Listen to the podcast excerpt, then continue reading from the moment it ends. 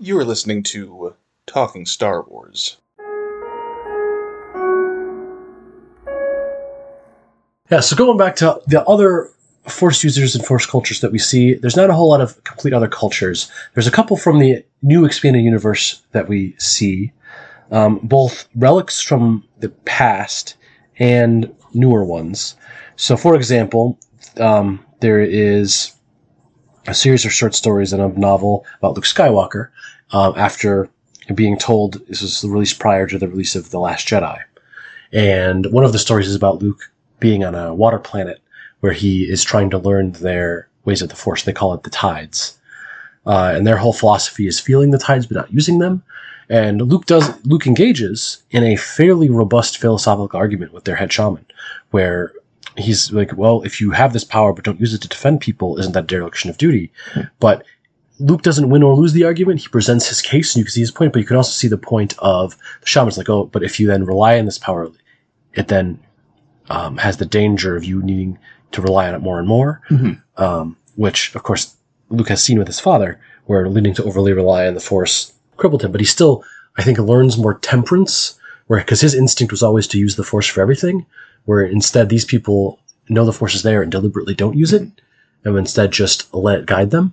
And I would say that's a fairly well light side manifestation of the Force. And I think that's something that is reflected in what Luke was trying to communicate to Rey as well about respecting the Force and not manipulating it.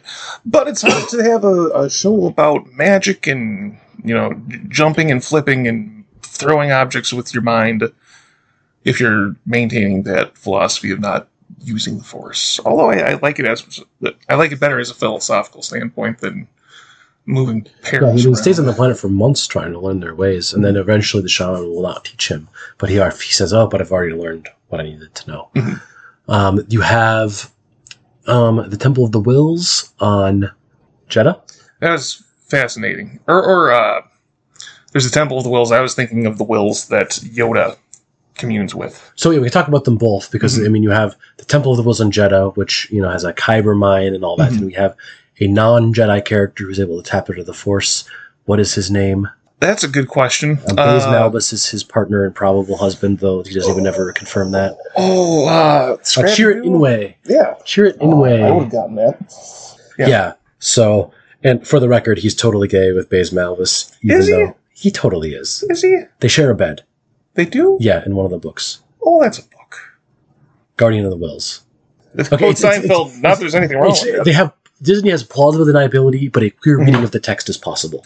Um, so Chirrut? yeah, so he is not a Jedi, Mhm. and I think like many of the the next culture we'll talk about, the Chiss, Mhm. he primarily uses the Force for precognition, Mhm. which appears to be either the simplest or most straightforward way in which the Force communicates to people. Though It's here also. Yeah. he also possesses empathy, and I think he possesses some rudimentary psych- psychometry too, Mhm. based on the book. Though that might just be his empathic sense.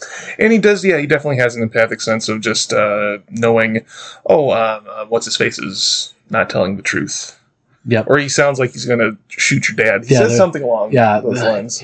He has the aura of a man about to, uh, a man preparing to kill. Uh, much more poetic than I had in mind, but yeah. Yeah. So yeah, so he's able to use precognition. He walks into a field of blaster bolts. Mhm. It's implied, I think, as when Vader does it, but much less deliberately. He's minutely moving the bolts and the mm-hmm. blasters that do not affect him.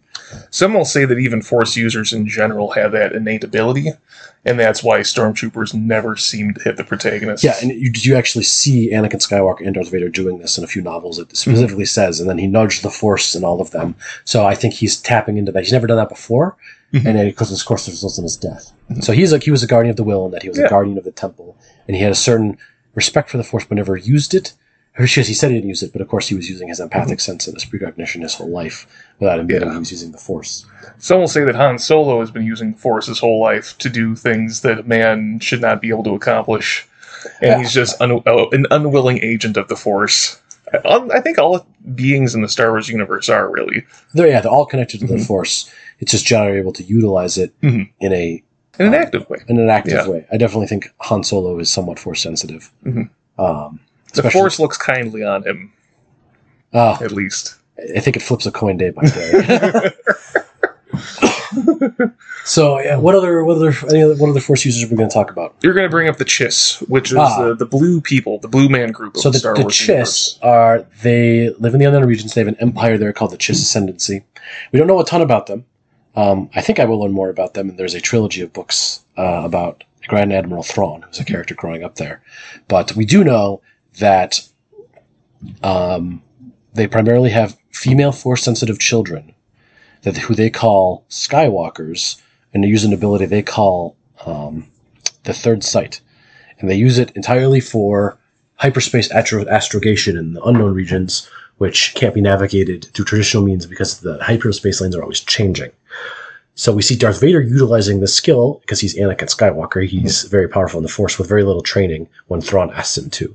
But we do see these Chiss children, and at one point there's a great scene where Vader's fist um, in the the First Legion is that detachment. correct? No, so the First Legion is the detachment of the 501st that is specifically serving with him on Thrawn ship. Gotcha. They have a specific ship and all that. So they rescue these just children from the the Grysk, and they're walking down a corridor, and there's all these little ambush points, and the children start pointing to false panels in the walls, even though they can't communicate in the same language. And the stormtroopers just start aiming up, and as soon as someone pops out to ambush them, they shoot them as they go. Hmm. And then he even says the stormtrooper commander Kimmins even says, "I could get used to fighting like this." Hmm. and you see even at a remove how much powerful the force is in such combat.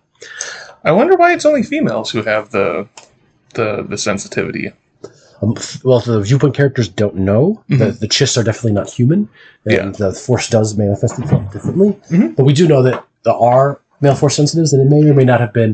It even says that after they, the people lose their Force sensitivity, they're set aside. Is how it said because they, Yeah. but the Chiss don't have the knowledge or the culture to foster growth of the Force Mhm. in their people. And again, we see how culturally it influences your understanding of the Force. The Republic, being this great monoculture, has this you know order that arises that is part of the political structure. You have the Dathomir, Mhm. who have this rigid death planet, and so they have a rigid bilateral culture that arises. And you have the Dathomir who- who are so insulated, but the Republic, which is this melting pot of uh, hundreds of different planets and different uh, species of Force user that all follow the same. Yeah, and then, then you have this isolationist, and I would I would say very it's a merit it's a meritocracy, but also very autocratic. So that doesn't their culture then influences their view of the force. It's this ability, and it is utilized to its fullest extent, but without really understanding how the power works, it wanes, and then they move on to the next person. Mm-hmm. People are resources. Yeah. They just have a very utilitarian view of the galaxy, mm-hmm. and so that manifests itself. And perhaps I think the force requires a larger view, and so I think the culture just sort of inhibits the growth of for powerful chiss. And I'm hoping we'll see more of them in Ahsoka because that's the natural point. Because Thrawn, the the Chiss uh, Grand Admiral, or Is- Grand Admiral for the Empire, is- who is Chiss, is exiled with Yeah. a Jedi to the unknown regions and has been for at least 10 years. Mhm. Or by the time the Ahsoka series, yeah, at least 10 years by the time the Ahsoka series comes up. which I need to watch before. I need to watch Rebels before the Ahsoka series comes will. out. Yeah, Because also Ahsoka's also a main character, Mhm. at least seasons 3 and 4. yeah. And going off of Rebels, then, that's really all I know about the Chiss. Um, but then, I think that's lastly just brings you to Bendu. yeah, right? so he talks about the Bendu. and the other Whills. The Yeah, I'll let you talk about the Whills. I'll talk about the Bendu. sure. So uh, he calls himself the Bendu, so you already know what kind of person you're dealing with when they put a the before their name. Mhm. It's more of a title. Yeah. But he is this self proclaimed gray force user in that he calls himself the one in the middle, neither dark nor light. He is helpful to the protagonists in that he's willing to pass on knowledge, but he also, you know, he interacts with both a Sith and a Jedi holocron without apparent um, concern. But he is also completely unconcerned about the thought that the people he's mentoring might die or fall to the dark side. You know, they attempt to appeal to his better nature, and he simply refuses, and that he deliberately doesn't make a side. And I think you see, and it deliberately shows the positives and negatives of that approach, in that his refusal to act could be seen as an abdication of responsibility, and that he Mhm. allows these things to happen. But then, when he is personally threatened, he then unleashes his full power and he destroys a significant part of the fleets of both the protagonists and the antagonists in his anger. Balance. The way all things should be. Yeah, so I think this shows the flaw in it. Oh, I'm balanced between the people who are trying to fight for freedom and the people who are trying to take freedom away, including my own. Mhm. It shows the inherent flaws of that. Because while the protagonists are willing to engage him in conversation and even seek him out for help and then leave him be and even come warn him, the antagonists attempt to kill him as soon as they discover him. He's an uncontrolled force user. And so it shows, I think, the limitations of his philosophy, as with many of the philosophy shown, are not perfect. And so, whereas the Bendu's philosophy of non-interference works in a galaxy that is largely ignoring him, when he becomes involved, not making a choice is still a choice. And it's reflected also when Luke isolates himself and says, I'm no longer a Jedi. He's serving no good. He's, uh, if the First Order were to find him, they would execute him on the spot, but he could offer so much as far as resources and hope goes to the Resistance. Yeah, Kanan Jarrus, the Jedi mm-hmm. from um, Rebels, even ch- challenges the Bendu's and it's much mm-hmm. like the argument that Luke has with the Shaman of the Tides, mm-hmm. and that you don't get a clear winner, and you can see the points of both. But this is what I think we're supposed to more agree with our protagonist, even though you can understand he's trying to force the Bendu, who is a character with power, to do something he doesn't want to do. And it is the Bendu has free will, and so he is allowed to make his own choices. But you're allowed to think those choices are wrong. And I think it's implied that his you know attempt thinking that he can just be this fulcrum in the middle mm-hmm. of the light and the dark and you know engage in the dark side without being affected by it or to talk to these jedi but then not ascribe to any part of their philosophies and is shown to be flawed but he's also very powerful and he provides good advice Mhm. to the protagonists he helps a blind jedi use of the force to see again but then he also kills a lot of people so and he freaks out grand admiral thrawn when he pronounces that he foresees defeat in his future Hmm. because Thrawn, and of course coming from a culture where the Force is primarily for precognition, puts great value in that and is freaked out by the Bendu. And he's also a giant space buffalo gorilla. Well, course. yeah, and I also like that we had a, we had a, a different view of an ancient Force being that is not just a humanoid. He Right. is a deliberately different. And I mean, the Force powers he shows, he can levitate objects, he can vanish without being seen. Mhm. Um, and at one point, he takes over a storm and summons a tornado and lightning. That lightning powerful enough that destroys entire starships. which is very dark side, and you have invisibility, which is very night sister. So you have these different reflections of uh, how this force user. Yeah, but he also he peers into the future like Yoda mm-hmm. does, and he reads people's emotions. So mm-hmm. yeah, he's portrays a lot of force abilities, and he helps people. He like serves as a, a sounding board, but he refuses to make choices himself mm-hmm. until he's threatened himself. Yeah.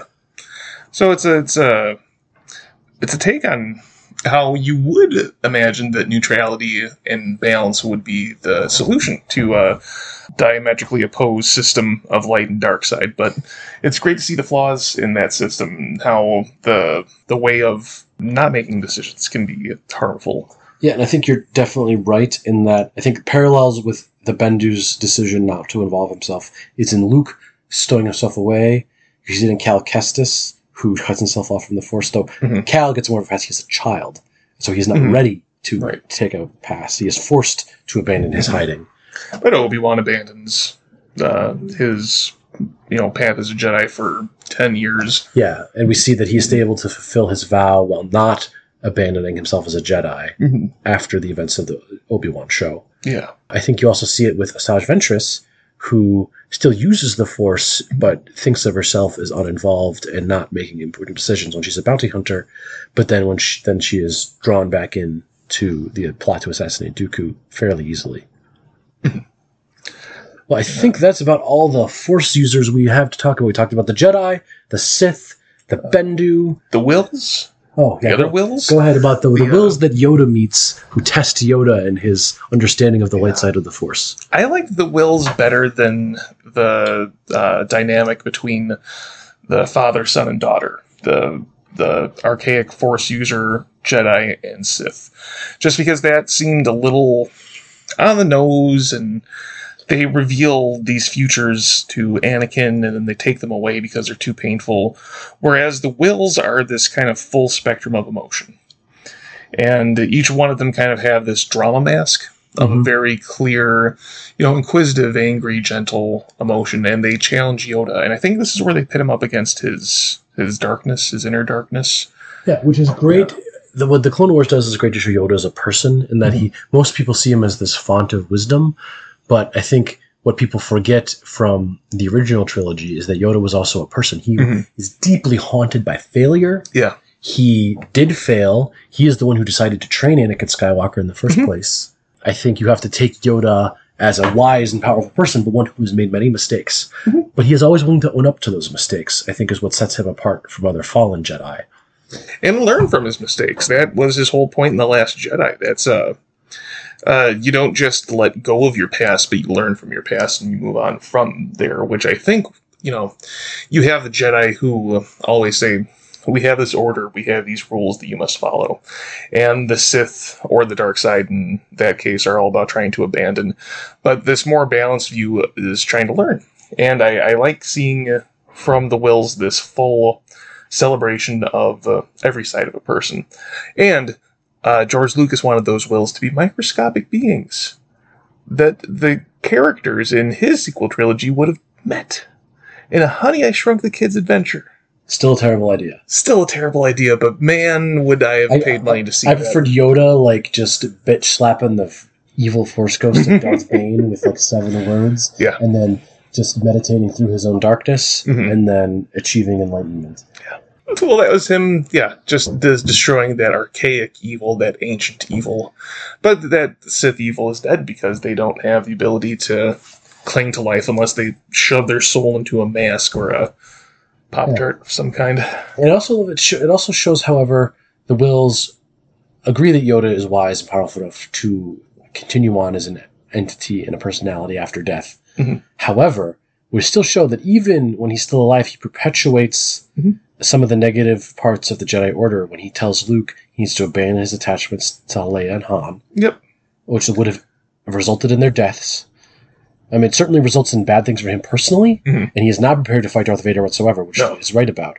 But does not mean that the, it was still the wrong thing for him to go to his friend's aid, And whereas Yoda thinks it is. he also needs to train so that he's strong enough to kill Vader because Vader's not capable of redemption. Well, and because Vader is also Yoda's failure. Mhm. So I still think, even when he's the wise mentor figure and he's spitting some good truth, Mhm. he's still bound by his own traumas Yeah. and his own experiences and his own mistakes, Mhm. which I think is why Yoda is a great character. Yeah. Definitely a more rounded character than Mace Windu, who I think is a deliberate foil to Yoda, Mm-hmm. and that Mace Windu, while is Yeah. a wise and powerful Jedi, is very severe and refuses to change and refuses to adapt, which is why he dies. And Yoda survives and has the ability to change, but still is bound by his. You know, He represents those dogmatic views. Mm-hmm. And that is until we see Mace Windu come back in the Honey I Shrunk the Kids adventure, where they shrink down into into the size of midi I, chlorians. I need mo- I need most dead Star Wars characters to stay dead, and I'm gonna I'm gonna put Mace Windu in the please stay dead bucket. hmm As much as I love Samuel Jackson we don't need eighty-five-year-old Samuel Jackson to come back. with one arm, yeah. yeah. Right, well, I think that takes us to the conclusion of our discussion of uh, Force users, Jedi, Sith, and everything in between and beside. Thank you for listening. We've been talking Star Wars. We'll see you sometime soon in a galaxy right here.